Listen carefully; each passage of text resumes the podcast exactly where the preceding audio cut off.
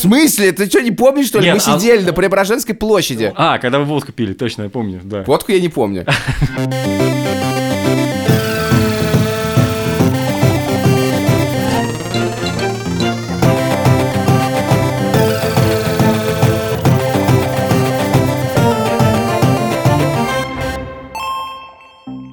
Здравствуйте, Привет. Это, Это подкаст, подкаст. «Деньги пришли».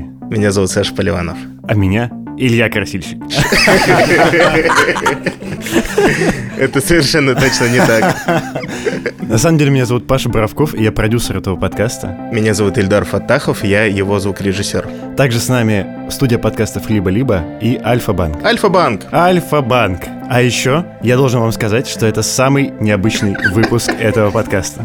Потому что сегодня... мы- Никогда такого не было, и вот опять. Абсолютно точно, потому что сегодня мы будем говорить о самих себе. Но кроме нас с тобой, также в студии есть Лика Кремер. С Здравствуйте. нами в студии также Алексей Пономарев. Привет, привет. Привет, Леш. Лика Кремер продюсировала подкаст «Два по цене одного», а Леша Пономарев собирал первый сезон подкаста «Два по цене одного». Что такое два по цене одного, Паш? «Два по цене одного» — это подкаст, из которого вырос подкаст «Деньги пришли». Ребята делали его в «Медузе» и, кажется, говорили про то, как тратить деньги.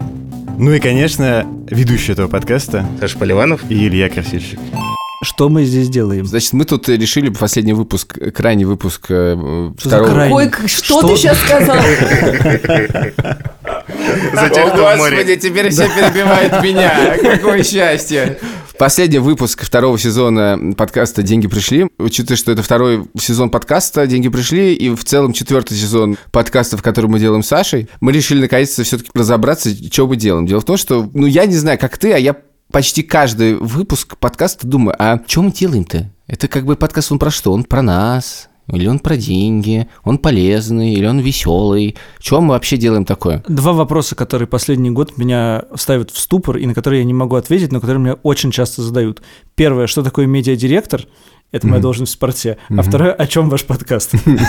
Два вопроса по цене одного. Приехал из страны Каламбурии. А, Алексей может выходить уже, все, он сделал свое дело, да, спасибо, да. Спасибо, да. В общем, мы позвали тех людей, с которыми мы этот подкаст делаем или делали все эти годы. Мы позвали не всех, еще есть Леша Зеленский, с которым мы делали часть этого подкаста, наш бывший звукорежиссер, но поскольку он в Венгрии, то мы решили, что ограничимся только людьми, которые могут прийти прямо в студию, потому что и так галдеж нас ждет адский. Если здесь будет еще зум из Венгрии, мы совсем сойдем с ума. Илюша, Саша, это Зеленский. Я сочинил для вас песню о потерянных деньгах.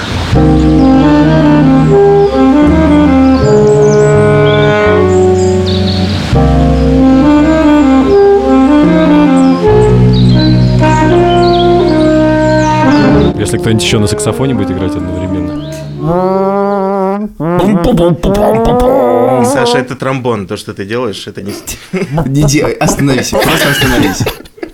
Как так вышло, что этот подкаст вообще начался? Ой, слушай, не знаю, я ничего не помню. Есть, кажется, две версии про это. Одна мне действительно кажется, что несколько раз в «Медузе» речь заходила о том, что нам нужен экономический, финансовый подкаст, и это, в частности, Галя Тимченко активно питчила. Мне казалось почему-то, что будет удачно, если мы будем его вести вдвоем с Катей Крангаус. Но до пилота дело не дошло. Нет, я помню, как ты питчил, Саш, этот подкаст. И с моей колокольни это выглядело следующим образом, что у «Медузы» уже появились подкасты, в них еще было много сомнений, потому что они отнимали много времени и вызывали даже раздражение, но при этом единственный шанс на выживание это был бы, если бы они начали зарабатывать деньги. И поэтому вы стали придумывать подкаст, который стал бы рекламоемким, а именно подкаст с какой-то экономической составляющей или подкаст про деньги.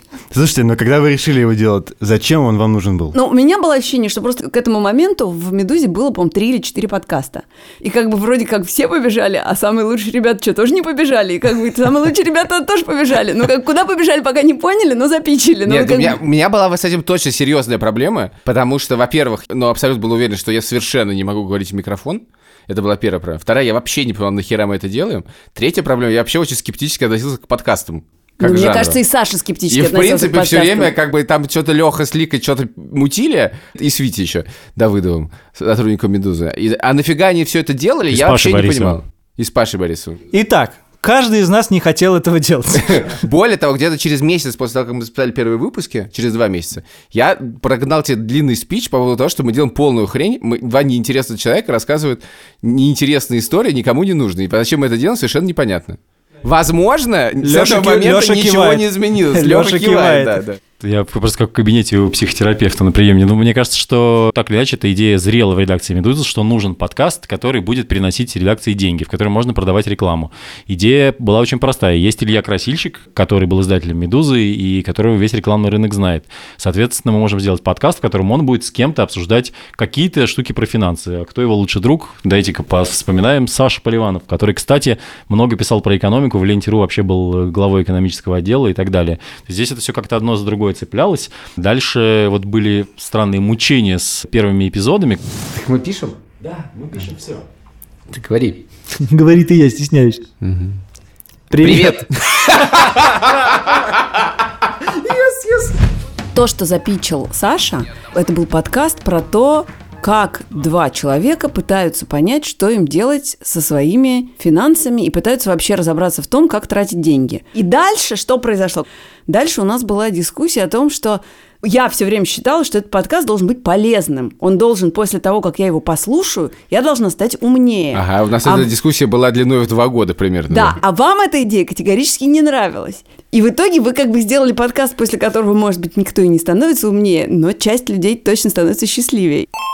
Теперь у меня к вам вопрос. Если это должен был быть подкаст про то, как тратить деньги, и вообще подкаст экономический. И вообще ведущим этого подкаста Саша Поливанов стал потому, что Да, он почему мы не знаем руководил, по-прежнему. значит, экономическим отделом. Почему первый выпуск этого экономического подкаста был про то, где лучше жить в большом городе или в маленьком? Мне очень нравится и комфортно жить в Риге. Я переехал сюда и с первого дня мне здесь нравится. Я так понимаю, что у Ильи другие отношения с городом. Ну, меня страшно ломает, потому что я ужасно скучаю по тому количеству событий, например, которые происходят в большом городе. Нет, я хочу сказать, что первый выпуск должен был быть другим. Первый выпуск мы записывали про то, покупать биткоины или не покупать. Я считал, что хороший подкаст, я ничего не понимал и по-прежнему не очень много, это когда нужно очень эмоционально спорить о чем-нибудь. Конечно. да. И мы орали друг на друга из-за биткоинов. Этот выпуск точно не вышел. Ильдар, когда ты начал слушать нас? Я начал слушать э, «Два по цене одного» с первого эпизода, с трейлера. Скажи мне, о чем это было? Вот ты понял, чего мы хотим-то? Я для себя лично понял, что «Два по цене одного», ровно как и все предыдущие проекты «Медузы», э, для меня лично просто часть какого-то реалити-шоу. Мне абсолютно неинтересно было слушать каких-то ваших слушателей, экспертов, которые звонили и рассказывали про индивидуальный инвестиционный счет, но мне было гораздо более интересным, как ты решал проблему с детским садом для Маруси или сколько там километров и времени занимает поездка до аэропорта. Просто мне кажется, что э, этот подкаст очень подкупал именно какой-то личной историей. Я абсолютно согласен с Эльдаром, потому что мне кажется, что этот подкаст не про именно мудрость, которую нужно передавать, о том, как Это совершенно точно как тратить деньги и так далее, чем он выигрышно отличается от некоторых других подкастов, которые мы знаем на рынке. Вот подкаст как бы про двух людей, которых мы узнаем как персонажей, и как раз вот этот первый эпизод, про который, Лик, ты говоришь, про то, в каком городе жить, большом или маленьком, он очень хорошо это разделение давал, потому что сразу было понятно, что Поливанов любит все такое олдскульное, ламповое, значит, тихо, ходить в э, бар на районе, ездить на самокате э, и там, не дай бог, с мотором, как бы, а Илюха, соответственно, совершенно наоборот, на моноколесе, как бы, и через приложение. Я точно не готов ездить на моноколесе без мотора. У меня такое есть, кстати. Да, кстати, да, у тебя есть колесо без мотора. А ты хоть раз смог на нем прокатиться? Нет, я же 100 долларов проиграл. Вот, и это важная тоже тема, потому что весь первый сезон мы спорили, можете ли вы копить деньги, если не ошибаюсь, или не можете. И вы один другому проигрывал, в итоге, значит, к концу сезона там какие-то нереальные суммы, значит, кто-то из вас скопил, а кто-то не скопил, и это было как раз очень увлекательно. Нереальную сумму не скопил никто из нас. К моменту Ну, не важно, в смысле, вы еще друг другу, значит, задалживали, проигрывали и так далее. И это была тоже классная, как бы, интрига, которая тянулась весь сезон. Потому что вместо подкаста про деньги, который был запичен, получился реалити-шоу, и поэтому там такой первый эпизод, потому что это просто представление героев. Это не первый эпизод про то, как мы сейчас научимся тратить деньги, а это правда просто первый раз вы знакомитесь с новыми персонажами. Вот они такие. И дальше все это тянется, и все эти, например, споры, челленджи и так далее, они тоже тянутся, потому что на них держится сюжет, а не на том, как тратить деньги. А вот скажите, если вы все воспринимаете действительно как реалити-шоу, то Илья в подкасте – это тот же человек, с которым вы знакомы, или это какой-то художественный образ? Это художественный образ на 100%. Так-так. Это неожиданно. А, а я сейчас объясню. Дело в том, что когда я слушал Илью и представлял его себе как человека, исходя только из того, что собрал Леша из исходников, картина была совсем другая. Илья мне казался куда более, ну, серьезным, что ли, понимаешь? Куда более взрослым. А когда я познакомился с ним лично, я понял, что, ну, на самом деле все значительно проще. В смысле, что он как человек значительно проще. Мне тоже кажется, если честно, что в жизни э, Илья поумнее, чем в подкасте. Не, Паша сказал ровно обратное, если что. Нет, нет, нет, подождите, не- неправда. По крайней мере, я это услышал. Я- ты меня неправильно понял. Просто в жизни ты куда более искренний, и масса твоих реакций пропадает в подкасте, который срезает либо Леша, либо Ильдар Ильдар. вырезает, да, да, да, да, да. И из-за этого ты кажешься, не знаю, более скупым на эмоции, менее живым, ну просто другим человеком. А в жизни все не так. Не знаю, мне я не очень с этим согласен, потому что мне кажется, что где-то, может быть, э, Илюха переигрывал в подкасте, как бы и радиошоу. Ну, из-за этого, может быть, некая разница между персонажем и реальным человеком. Но в целом, как раз мне всегда этот подкаст нравился тем, что здесь нет никакого придумывания персонажа. У нас-то нет права голоса, потому что, в смысле, у нас нет опыта прослушивания подкастов А, до того, как до мы познакомились с Илюшей. Поэтому для нас это как бы некоторое продолжение картинки, Но которую мы мысль так- хорошая. Ильдар, что думаешь ты? В целом, я люблю потреблять комедийный юмористический контент, поэтому мне хочется верить, что все, что происходит в записи, происходит и в жизни. Это такой очень витиеватый ответ, но, в общем, короче, мой ответ хочется верить. Ну это как твой Facebook, понимаешь? Да, Твой да, да, Facebook, ровно Илья, так, это какая-то выжимка, это какая-то, знаешь, самая гуща из событий. Вот подкаст это так, а в жизни все дели на два. Понятно, я просто помню, Два когда тебе одного, твоя потому жена Танька выговаривала, что Не ты выговаривала, в а подкасте, не- недоумевала. Что, что ты в подкасте занимаешь все время какую-то странную позицию, нелогичную, просто чтобы поспорить. А я веду себя очень естественно. Я помню. А ты так говоришь про естественность, как будто это прям хорошо-хорошо. А вот это, кстати, интересная мысль, потому что я-то все время уверен был, что Саша как раз занимает эти позиции как раз из-за своего постоянного, ну, какого-то копания и неуверенности, а это твой, значит, полупродюсерский ход. Ну, кстати, в создавать. первых выпусках, мне кажется, действительно, я сейчас про это забыл, а сейчас вот вспомнил, что в первых выпусках такое действительно, кажется, было, и Сашка вынужден был Да, мы занимать- ну, то есть- договаривались про то, что нужно спорить. Я нас занимал прямо всегда была очень такая- комфортную, нормальную позицию. Ну, не, ну дело в том, что... Нет, А Саша приходил вы же, ней вы же спорить, все это равно, было очень вы же все равно как бы не перли против своей натуры, вы как бы оставались самими собой, просто немножко переигрывали. Опять же, просто ты переигрывал немножко шоу, как бы, да, а Сашка переигрывал немножко с ретроградством, и он говорил, типа, ой, да не хочу я ездить на автобусе, зачем это мне это нужно? Ну, Потому что мы в первых выпусках особенно договаривались, машине, что да. должны быть противоположные позиции, что должен быть какой-то спор. И ровно поэтому это как-то, видимо, получилось и закрепилось.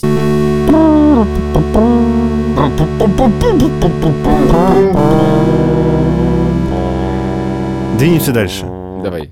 Вот записали вы первый сезон. Почему ты хотел записывать второй сезон вообще после этого? Дело в том, что э, подкаст еще очень тяжело записывать, потому что когда ты начинаешь это делать вначале, подкасты в принципе слушать не то чтобы миллион людей, но ты вообще не чувствуешь никакой отдачи. То есть никто на это никак не реагирует. Никто не Первое- лайкает, не да, оставляет да, да, комментариев. это тебе не Facebook, Нет. нигде не... тебе ощущение, что ты делаешь просто в пустоту. А учитывая, что ты не умеешь это делать, не понимаешь, что ты делаешь, и нет реакции, то ты абсолютно растерян в этом смысле. К концу, и в целом, я считаю, что идея, то, что, честно, не до конца понятно, что мы делаем, ну, у меня это в голове так и сохранилось, я реально не до конца понимаю, что мы делаем, и нас мотает в разные стороны. Но появилась какая-то отдача.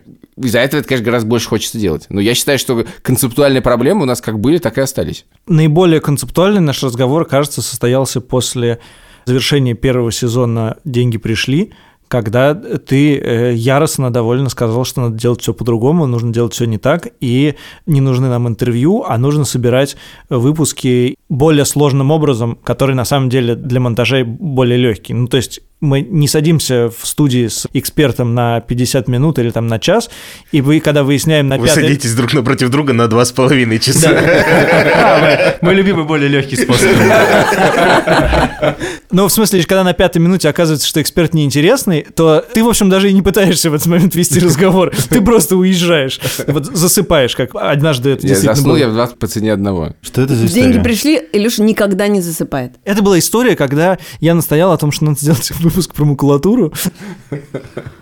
Ой, я помню, только да. Про металлолом. Про металлолом и про там- Я, я- я настолько протестовал против этого выпуска, что даже в самом начале этого выпуска пожаловался слушателю, что это будет самый скучный выпуск в нашей истории. Есть у меня дача, значит, соответственно, на даче ведутся какие-то строительные работы, и там скопился и бытовой мусор, и строительный мусор, ну, металлический, ну, профиля различные, куски железа, это бочки какие-то старые, это, ну, вот это вот. Ну, в общем, мы перестали звать людей в студию и стали звонить им и нарезать и, и кусочками этих экспертов, и поэтому они могли быть не 40 минут, там, а 5, 10, 15, сколько нам э, понравилось. И Ненавижу, когда называются эти из экспертов. Мне всегда хочется, чтобы все говорили герои. Гостей. я Ненавижу. согласен. Гостей и экспертов ненавижу. Просто лютой ненависти, извини. Леха наш гость, а Алика наш герой. Ну, ты можешь мысль договорить? Мысль заключалась в том, что единственный, самый сильный уровень рефлексии был между первым и вторым сезоном «Деньги пришли». Первый сезон «Два одного», там получился, на самом деле, искренний э, посыл. Мы вообще не понимаем, как тратить деньги. Исходим из того, что таких людей много. Нам их все время не хватает. Ну, то есть денег все время нету. Даже не, И это тоже даже не то, как касается. тратить, а как мы их И тратим, мы, мы, не искренне пытаемся разобраться, что мы делаем не так. Но дальше случилось несколько вещей. Ну, во-первых, мы довольно много про это поговорили. Суммарно мы проговорили это, там, не знаю, десятки часов. Невозможно про это говорить все время. Вторая вещь, которая случилась за пару лет, что наше финансовое благосостояние несколько улучшилось после ухода из «Медузы». И твое улучшилось, а мое улучшилось еще больше. И после этого говорить точно так же про то же самое, о, у нас нету денег, мы неправильно тратим, это перестало быть искренней штукой. Надо было что-то перепридумывать. Короче, у меня такой к вам вопрос. Вот просто я, как человек, который участвовал в нескольких реалити-шоу, понимаю, что если ты долго участвуешь в реалити-шоу, у тебя заканчивается топливо. Ты уже все про себя А ты сейчас рассказал. говоришь про настоящее реалити-шоу. Ну, в смысле, нет, ну то, что вы делаете, это в, то- в той или иной мере Ну, Лика в танцах на льду участвовала и так далее. Накал спортивной борьбы возрастает. Импровизация Лики Кремер, Тура Дмитриева построена на очень сложных, интересных акробатических поддержках. Нет, когда я говорю, например, про Лив- Форт Боярд.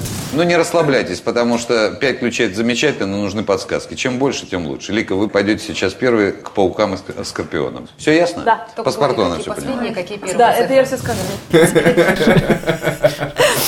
Когда я говорю про э, реалити-шоу, я имею в виду в том числе, э, как жить, либо выйдет, либо нет. Когда ты все время рассказываешь истории про себя, они у тебя в какой-то момент либо заканчиваются, либо ты начинаешь повторяться и понимаешь, что ты это рассказывал в первом сезоне, пять выпусков назад.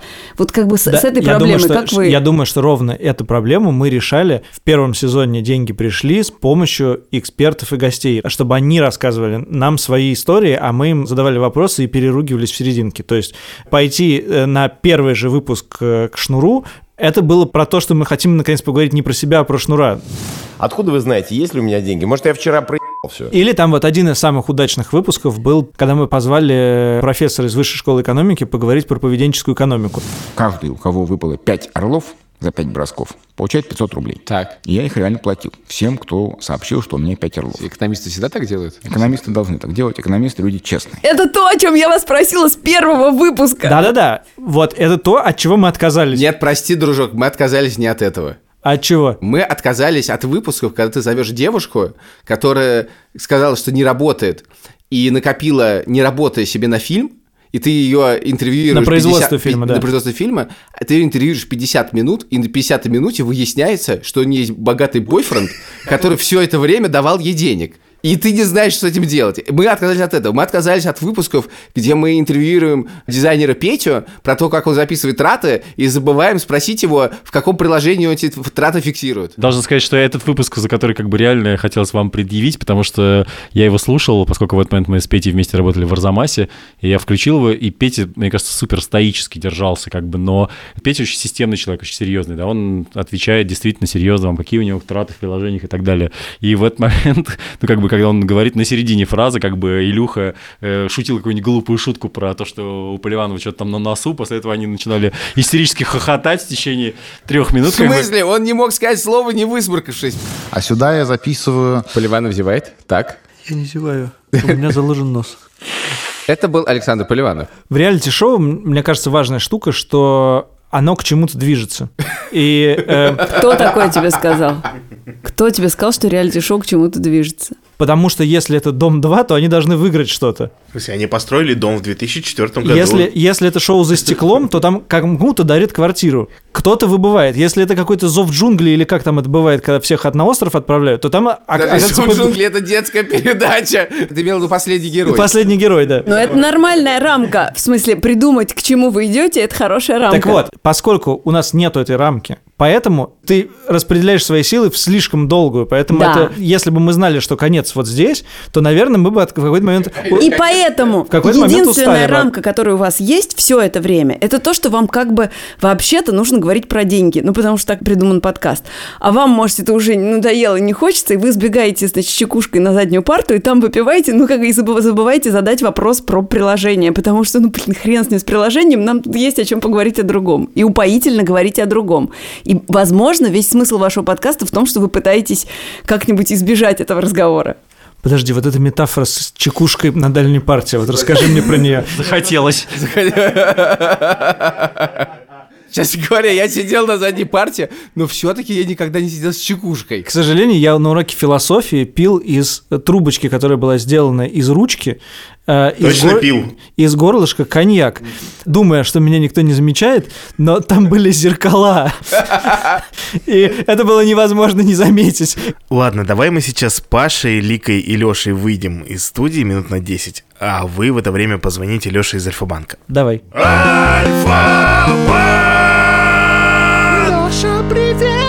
Весь этот выпуск мы обсуждаем, о чем наш подкаст.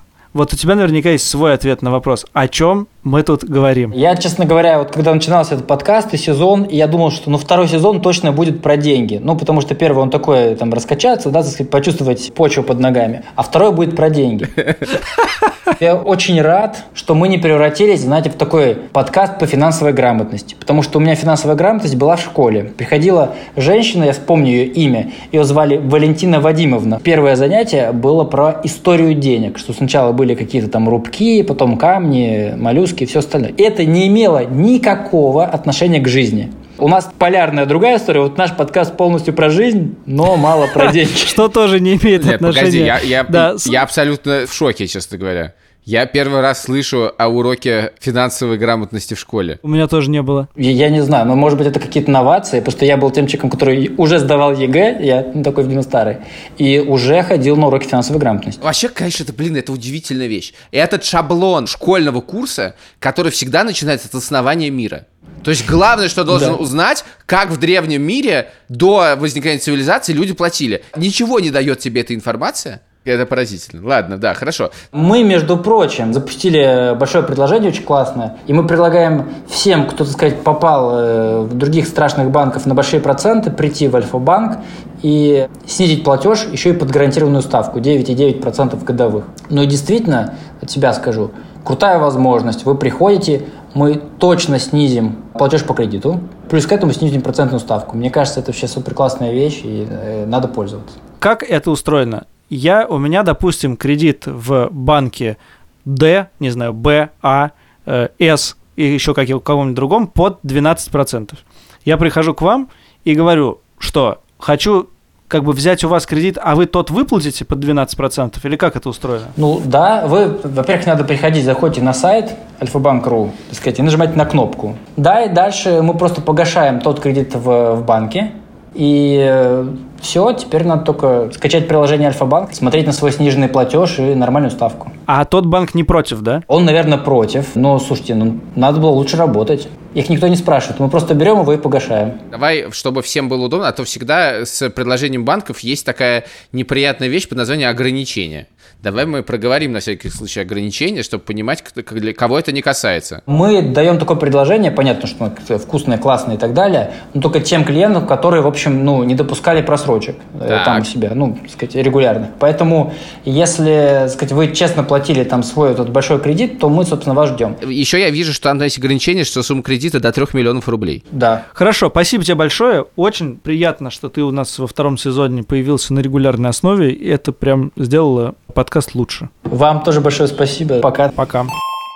Есть еще такой момент, что деньги пришли непосредственно. Первый сезон выпускался же без либо-либо. Да. Мы уже работали довольно плотно с либо-либо, и у нас была куча подкастов, которые еще не были запущены. И э, я тогда, это помнишь, вот эта история с неопознаваемым выгоранием, когда ты просто как машина прешь, прешь, прешь, и я хватался за все. И тут я вижу где-то... то Это ли не изменилось с тех пор. я поспорю. По-моему, я как раз... Ну так вот, то ли у Ильи, то ли у Саши в Фейсбуке я увидел, что вот мы запускаем подкаст «Два по цене одного, 2.0», и мы ищем продюсера. И я просто как оголтел и пишу первый комментарий, не нужен ли вам звукорежиссер, и на что мне тут же, спустя 20 секунд, пишет Катя Крангаус, у них есть уже! Я такой, ладно, ладно, все. Ну, то есть, ну реально, я, я настолько на тот момент не осознавал, что у меня нет ресурсов, но я все равно, ну, тут же как бы хочу А я откликнулся на это объявление и написал Илюше, что я готов им помочь и что могу стать их продюсером. Это- Тебя не это- взяли на работу? А Мне прислал Илюш? Илюш прислал отлуп, что спасибо, но мы уже нашли. А, так подожди, ты можешь найти письмо это? Сейчас, подождите, я проверю. Я успе- удалю там Я сам. проверю.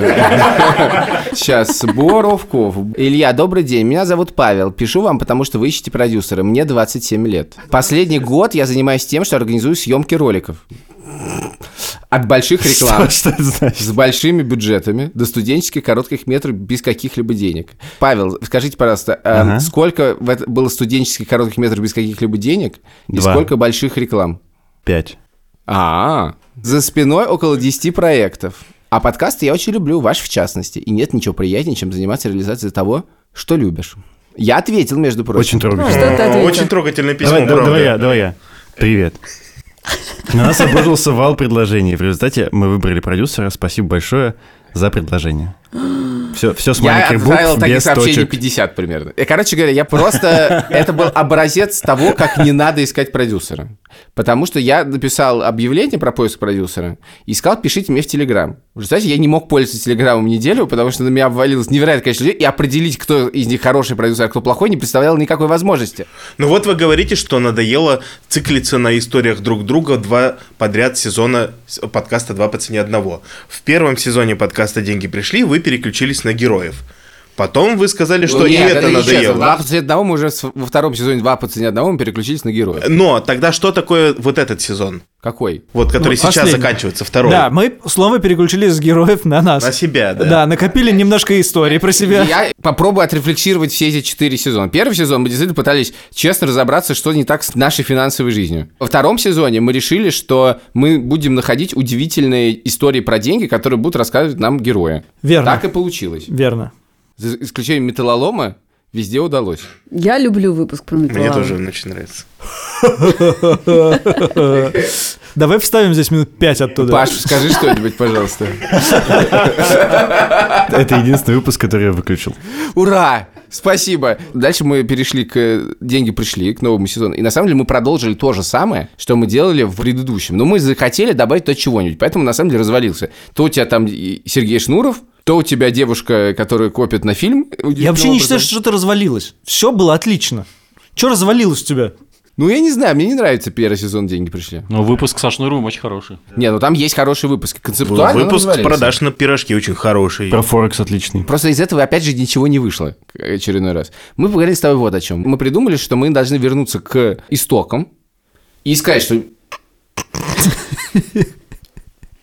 Ты просто смеешься? Да, ты действительно другой в подкасте. Ты говоришь, мы вернемся к истокам.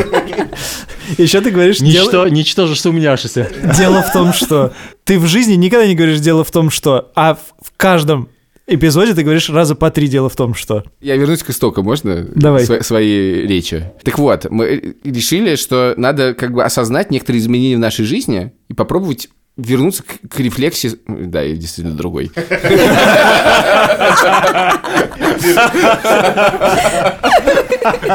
Вы хотите вернуться к истокам того, что вы выпиваете на задней партии. Просто вы начинали с очень простых вещей, как бы суперчеловеческих, типа у кого занять в долг лучше денег, у банка или у друзей. Один из лучших выпусков вообще Эва, как бы. Да, потому что да, он очень понятный. он опять же про ваших двух персонажей он с очень понятными позициями. И там хочешь ли ты унижаться, ходя к друзьям каждый раз и продавать И портить отношения. Берешь себе кредитку, как бы, и залезаешь в долговую отношения с организацией. Ну да. А, а когда, я так понимаю, что уже потом был сезон с героями, это сейчас я очень перепрыгиваю быстро, но и сейчас как бы ты снова говоришь, вот я теперь, я теперь работаю на другой работе, получаю много денег, мне странно действительно говорить о таких штуках, типа как у кого занять... Короче, хотелось вернуться от героев к себе, начать говорить снова про себя, вернуть это немножечко реалити-шоу. И поэтому мы записали три первых выпуска прошедшего только что сезона э, «Деньги пришли» про то, что наше финансовое состояние изменилось. Прежде всего, мое. Мне было крайне неловко, и тут э, по счастливой случайности случился коронавирус, и все три выпуска вы- мы выкинули. Мне важно проговорить две вещи. Первое. Почему, мне кажется, этот подкаст можно считать удачным? Потому что там есть две вещи. Первое. Мне нравится, что ты прошел это как утверждение. Александр Поливанов, э, автор подкаста «Деньги пришли». Мне кажется, этот подкаст можно считать Короче, потому что так случилось, что 4 года мы очень плотно общались, потом стали общаться меньше, и приходим в студию, и хочется что-то рассказать друг другу. Прям реально искренне. Это первое. Второе. Ни один из нас этот подкаст не воспринимает как работу и как применение каких-то своих профессиональных качеств. Мы просто приходим получить удовольствие. Смотри, мне кажется, что успех любого piece of content, особенно если это шоу, он, в общем, заложен в том, чтобы там что-то происходило. Происходить может между вами, если вам есть о чем поспорить. Происходить может между вами и героем, если вы пытаетесь его раскрыть, вы пытаетесь с ним, не знаю, из него что-нибудь вытянуть. Или происходить может с вами. И это то, что вы попытались сделать в этом сезоне. Ну, как бы есть вот три варианта. Я не знаю, может быть, есть еще какой-то, но вот мне сходу приходит три варианта. Если что-то меняется и происходит, то за этим интересно следить. Если все повторяется по кругу и как бы все стоит на месте, то неинтересно. Как белка в моноколесе. Ильдар, вот ты как считаешь, такие шутки надо оставлять? Я понял, что я начинаю забывать, что я вырезаю, что я оставляю. Я И всегда... по какому принципу? По какому принципу, да. Самая большая западня для меня в, при работе над этим сезоном заключается в том, что я в самом начале любого эпизода вырез- вырезаю какую-то очевидно тупую шутку, но потом именно на этой шутке выстраивается половина, короче. И мне приходится либо вырезать все, либо возвращаться. А знаете, это, это вот ты пошутил какую-то шутку, ты точно не знаешь, хороша она или нет. Как правило, скорее всего, нет. И ты так волнуешься, вырежет ее или не вырежет, вырежет или не вырежет. Что будет с этой шуткой? Нет, нет, ты пошутил шутку и надеешься, господи, хоть бы ее вырезали, хоть бы ее вырезали. Какие самые любимые ваши выпуски? Я знаю, какие очень выпуски. люблю выпуск про брать в долг или... Ну, или, Или мы про щас- банк. Вот этот брать долг друзей или у банка? Да, да. Вокруг слишком много есть историй про то, как люди ссорятся из-за денег. А еще гораздо больше историй про то, как люди ссорятся из-за любви. Но мы же не будем запрещать любовь теперь. Я очень его люблю. Нет, но был абсолютно великий выпуск про переезд из Риги. Я забыл в Сугуробе ботинки. Я был босиком. Я в декабре приехал к границу Латвии и России в войлочных мокрых тапочках, которые развалились. Это мой любимый выпуск. И мне очень нравились не вышедшие выпуски про то, как все изменилось, и про то, как тратить деньги на детей. Я в совершенном восторге от музыкального выпуска, в котором у нас были группы обе две Комсомольск Айгел. В отличие от многих наших Да, слушателей, я кажется. только скажу, не скажу наших Нет, да, я с упоением следила за тем, как вы его делали. Процесс я был поработала курьером да. немножко. Но Да. когда я стала его слушать, я поняла слушателей. Да, да, да. Ну, я понимаю, почему он многим не зашел, но я просто, меня делает тоже Почему? процесс. Расскажите. Ну, в смысле, потому что это действительно не вот имеет уж никакого выпуск не, не про деньги. Вот уж выпуск действительно не про деньги, но он же про карантин, он же про то, как сейчас приходится артистам. Ничего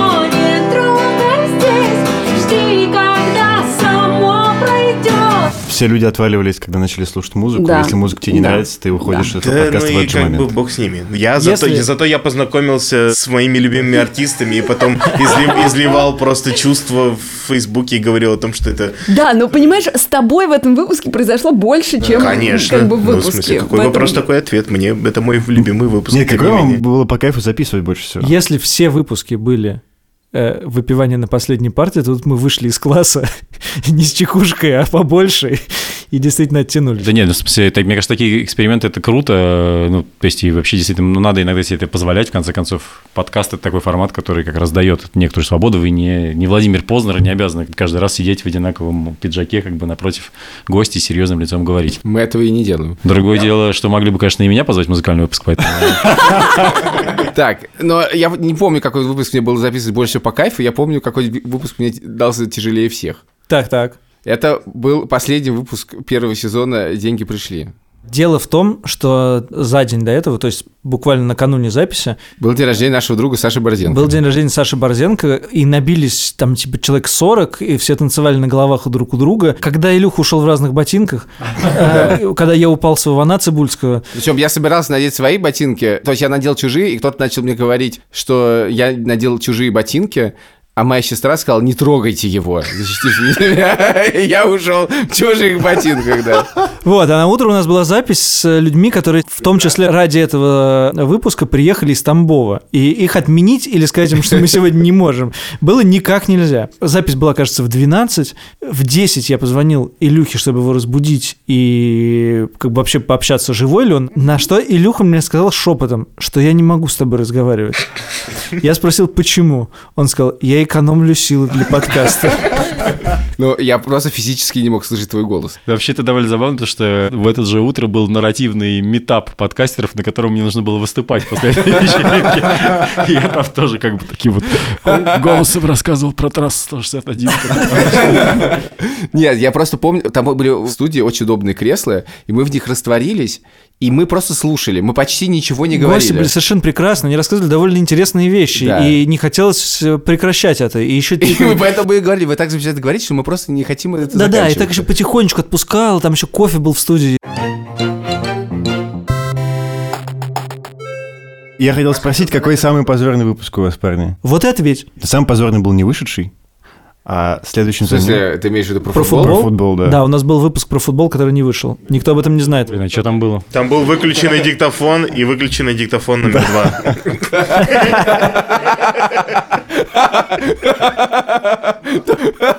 Не, а не в смысле звука. Какой выпуск вам кажется самым неудачным? У меня есть один выпуск, который меня бесит э, исторически. И даже я вам про это, мне кажется, делился в личных разговорах. Это выпуск про девушку, которая раскладывает деньги на кучки.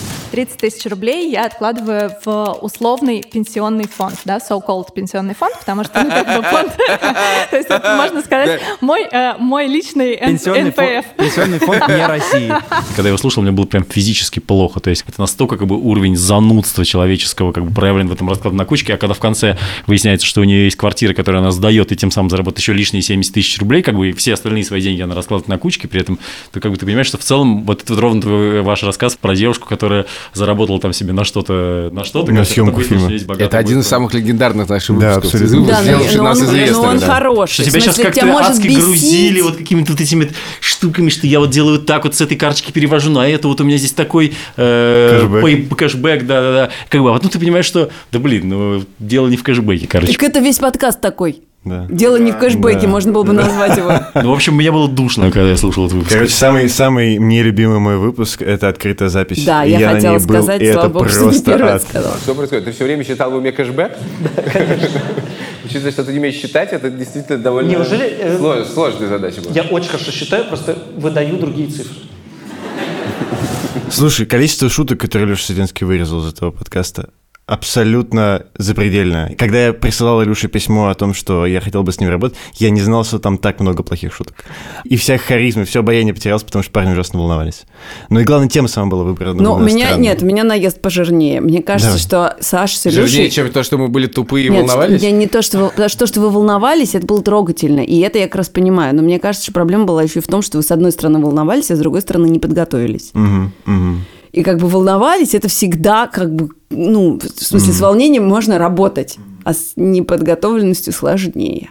У меня не про не самый нелюбимый эпизод, таких у меня, кажется, нет, или я не помню, но недели две назад я испытал довольно интересный experience. Связан он с тем, что мы фактически весь этот сезон записывали в карантине каждый у себя дома, и, по-моему, пред-пред какой-то последний мы записывали уже в студии непосредственно.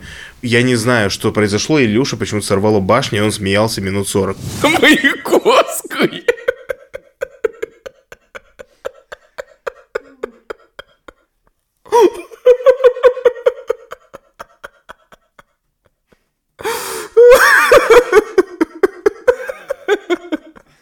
Я говорил тебе, что в студии гораздо лучше. Это хороший выпуск, я считаю, когда Илюша смеется. Это нормально, это Ну, так ну можно. да, но мне же нужно, в общем-то, как-то приводить это все в более-менее осмысленный порядок. Короче говоря, когда я смонтировал эпизод, который, в принципе, на мой взгляд, сложился, на Пашин взгляд сложился, Илья сказал о том, что, ну, как-то вот ты перебарщиваешь, в общем, с вырезанием очевидно хороших шуток. Нет, я не это сказал. Лига, очевидно, хороших шуток. Я сказал, что из эпизода пропал фарс. Вот что я сказал.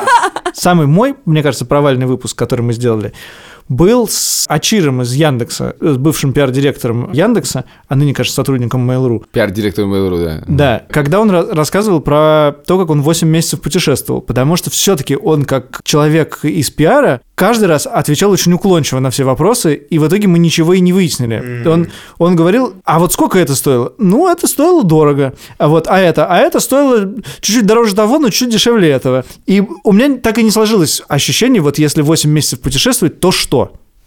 Ну, очевидно, что это дорого. Ну, в смысле, я по сути, ну, мне не показалось, что от этого эпизод стал менее интересным. Он очень насыщенный, там куча государств разных, но как бы я не помню, ну, не знаю. Не, был же офигенный выпуск про другого твоего друга, который тоже путешествовал в больше всех стран в мире. Да, да, да, А, да. с Лешей Лосаном, да. Да. Я перепутал с этим.